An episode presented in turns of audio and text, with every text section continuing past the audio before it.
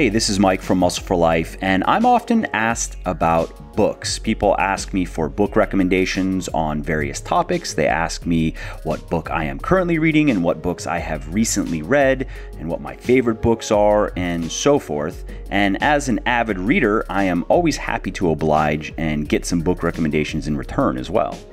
I also just like to encourage people to read as much as possible because I think that knowledge benefits you much like compound interest benefits your bank account, in that the more you learn, the more you know, and the more you know, the more you can do, and the more you can do, the more opportunities you have to succeed. And on the flip side, I also believe that there is little hope for people who aren't perpetual learners. I know that might sound a little bit pessimistic or cynical to you, but let's face it, life is overwhelmingly complex and chaotic. And if we look around, we can find plenty of evidence that it simply suffocates and devours the lazy and ignorant. So, if you are a bookworm and you're on the lookout for good reads, or if you'd like to just get into the habit of reading more, then this book club is for you. The idea is very simple. Every week, I'm going to share a book that I've particularly liked, and I'm going to tell you why I liked it and give you several of my key takeaways from it.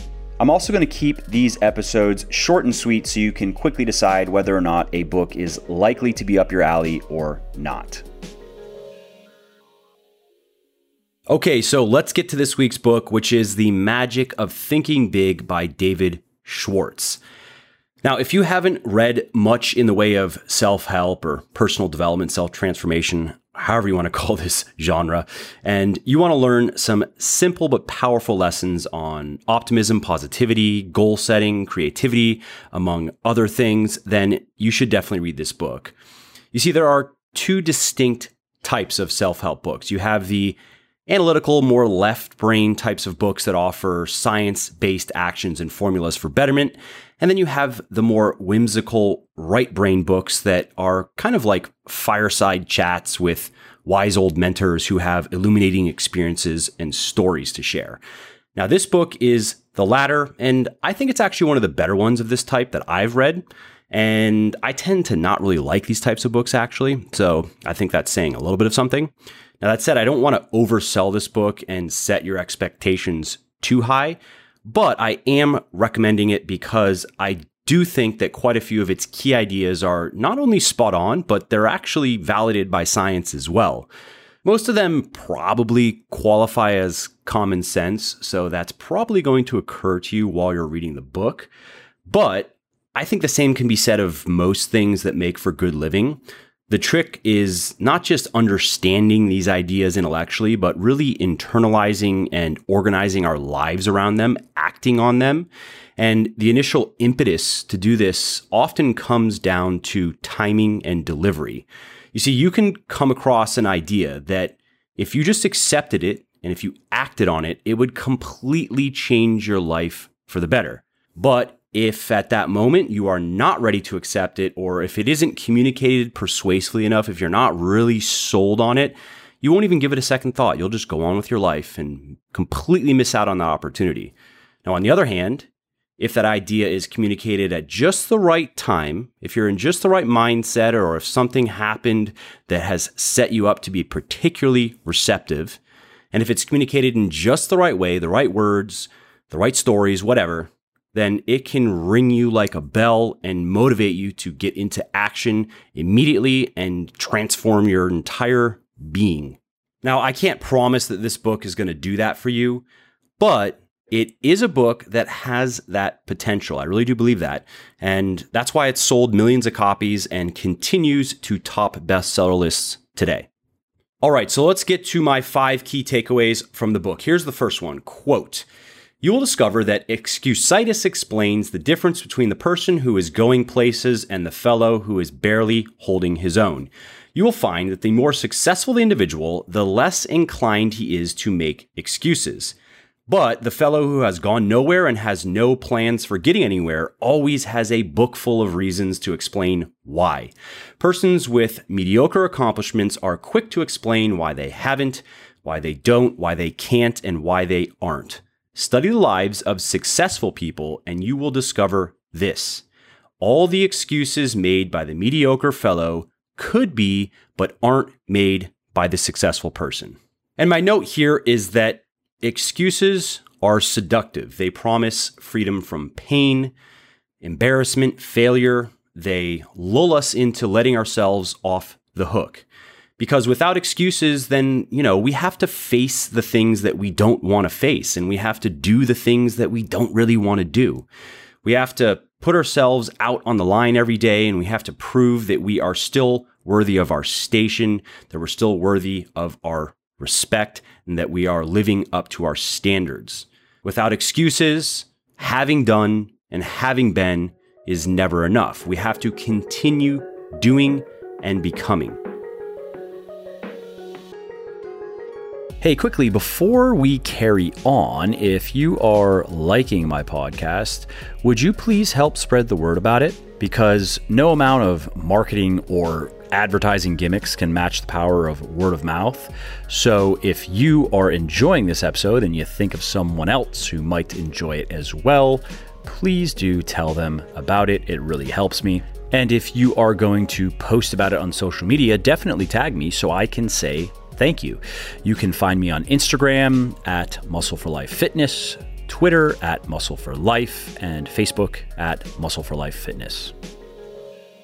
Takeaway number two quote, just enough sense to stick with something, a chore, task, project, until it's completed pays off much better than idle intelligence, even if idle intelligence be of genius caliber. For stickability is 90% of ability. Hakuin Akaku uh, and apologies, dead sir, if I have mispronounced your name, was one of the most influential figures in Japanese Zen Buddhism. And here's his take on this quote, It's like chopping down a huge tree of immense girth. You won't accomplish it with one swing of your axe. If you keep chopping away at it, though, and do not let up, eventually, whether it wants to or not, it will suddenly topple down. When that time comes, you could round up everyone you could find and pay them to hold the tree up, but they wouldn't be able to do it. It would still come crashing to the ground. But if the woodcutter stopped after one or two strokes of his axe to ask the third son of Mr. Chang, why doesn't this tree fall? And after three or four more strokes, stopped again to ask the fourth son of Mr. Lee, why doesn't this tree fall? He would never succeed in felling the tree. All right, takeaway number three Quote, if I looked at myself strictly as I am, old car, low income, cheap apartment, and hamburger diet, I couldn't help but be discouraged. I'd see a nobody and I'd be a nobody for the rest of my life. I've made up my mind to look at myself as the person I'm going to be in a few short years. I see myself not as a rate clerk, but as an executive. I don't see a crummy apartment. I see a fine new suburban home. And when I look at myself that way, I feel bigger and think bigger. And I've got plenty of personal experiences to prove it's paying off. And my note here is that optimism is one of the most constructive mindsets that you can have. To quote the Nobel Prize winning scientist and author Daniel Kahneman, quote, optimists are normally cheerful and happy and therefore popular. They are resilient in adapting to failures and hardships. Their chances of clinical depression are reduced, their immune system is stronger, and they take better care of their health. They feel healthier than others and are in fact likely to live longer. A study of people who exaggerate their expected lifespan beyond actuarial predictions showed that they work longer hours, are more optimistic about their future income, are more likely to remarry after divorce, which is the classic triumph of hope over experience, and are more prone to bet on individual stocks. Now, there are also potential downsides to optimism, especially when it borders on delusion, but I'll save that for another podcast. For now, the point is if we can at least cultivate an optimistic bias in life, we are going to be better for it. All right, the next takeaway quote both Mr. Triumph and Mr. Defeat are intensely obedient. They snap to attention immediately. All you need to do to signal either foreman is to give the slightest mental beck and call. If the signal is positive, Mr. Triumph will step forward and go to work. Likewise, a negative signal brings Mr. Defeat forward. To see how these two foremen work for you, try this example. Tell yourself, today is a lousy day. This signals Mr. Defeat into action, and he manufactures some facts to prove you are right. He suggests to you that it's too hot or it's too cold, business will be bad today, sales will drop, other people will be on edge, you may get sick, your wife will be in a fussy mood. Mr. Defeat is tremendously efficient. In just a few moments, he's got you sold. It is a bad day. Before you know it, it is a heck of a bad day. But tell yourself, today's a fine day. And Mr. Triumph is signaled forward to act. He tells you, this is a wonderful day. The weather is refreshing. It's good to be alive. Today you can catch up on some of your work, and then it is a good day. And my note here is that decades of psychological research has demonstrated that we construct our worldview based on what we pay attention to, not what is. Who we are, what we think, what we feel, what we do, what we love is really just the sum of what we focus on. And to fully appreciate this, let's do the little experiment described in the book. Let's take a moment to observe our physical surroundings. Do this. Look around, observe your physical surroundings, and for the next several minutes, just kind of look around and ask yourself a few questions and pay attention to how it impacts your mood. So ask yourself, what is right about this environment? What am I okay with? What can I enjoy, admire, and even celebrate? Do that, and you'll see that it really doesn't take much before your heart begins to warm. Bask in the good vibes you've created for a minute, and then let's turn them off by doing the opposite. This time, look around and find what's wrong with your current environment. Find things that bother you. Find things that you think should be improved. And if you want to spoil the fun even faster, then think about who's likely to blame for all of this. What you'll notice is that the glow quickly fades. Now, what's funny about this, though, is objectively speaking, nothing has changed between these exercises. You're still occupying the same space, you're still surveying the same environment. It still contains the things that are both wonderful and woeful. How you feel about these realities, though, is determined by your frame of mind. If you choose to see the good, you feel good. If you choose to see the bad, you feel bad. So the point here isn't that we should just ignore everything that's wrong in our lives or in the world around us, but we do have a surprising amount of control over our emotions, and we can turn on positivity almost whenever we want by simply controlling our attention. All right, the fifth and last takeaway creative thinking is simply finding new, improved ways to do anything. And my note here is that many people don't think of themselves as particularly creative individuals or even capable of creative thinking, but that's nonsense. If you feel that way, it's simply because you haven't cultivated habits that are conducive to creativity and you haven't practiced the creative process enough. It's not because you're just wired poorly. Every one of us can be creative if we're willing to work at it. And most of that work just comes down to exposing ourselves to a wide variety of inputs and stimuli, entertaining new and different ways of analyzing situations and circumstances and thinking about the world around us, and then searching for new and interesting ways to combine disparate elements into unique concepts, solutions, products, and services, and so forth. Hey there, it is Mike again. I hope you enjoyed this episode and found it interesting and helpful.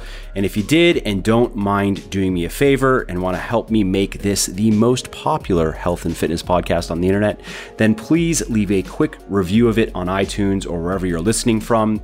This not only convinces people that they should check the show out, it also increases its search visibility and thus helps more people find their way to me and learn how to build their best bodies ever, too. And of course, if you want to be notified when the next episode goes live, then just subscribe to the podcast and you won't miss out on any of the new goodies. Lastly, if you didn't like something about the show, then definitely shoot me an email at mike at muscleforlife.com and share your thoughts on how you think it could be better. I read everything myself and I'm always looking for constructive feedback, so please do reach out. All right, that's it. Thanks again for listening to this episode, and I hope to hear from you soon. And lastly, this episode is brought to you by me. Seriously, though, I'm not big on promoting stuff that I don't personally use and believe in, so instead, I'm going to just quickly tell you about something of mine. Specifically, my 100% natural sleep supplement, Lunar. Now, Lunar's formulation contains ingredients that are scientifically proven to reduce sleep onset latency, which means you will fall asleep faster, reduce wakings, and improve sleep quality and do all that without the side effects of habit forming drugs. Lunar is also naturally sweetened and naturally flavored and contains no artificial food dyes, fillers, or other unnecessary junk. And all that is why it has over 180 reviews on Amazon with a 4 star average and another 90 plus on my website with a 4.5 star average. So, if you want to enjoy more deep, restful sleep, and if you want to wake up every day feeling energized and revitalized, then you want to head over to www.legionathletics.com and pick up a bottle of Lunar today. And just to show how much I appreciate my podcast peeps, use the coupon code PODCAST at checkout, and you're going to save 10% on your entire order.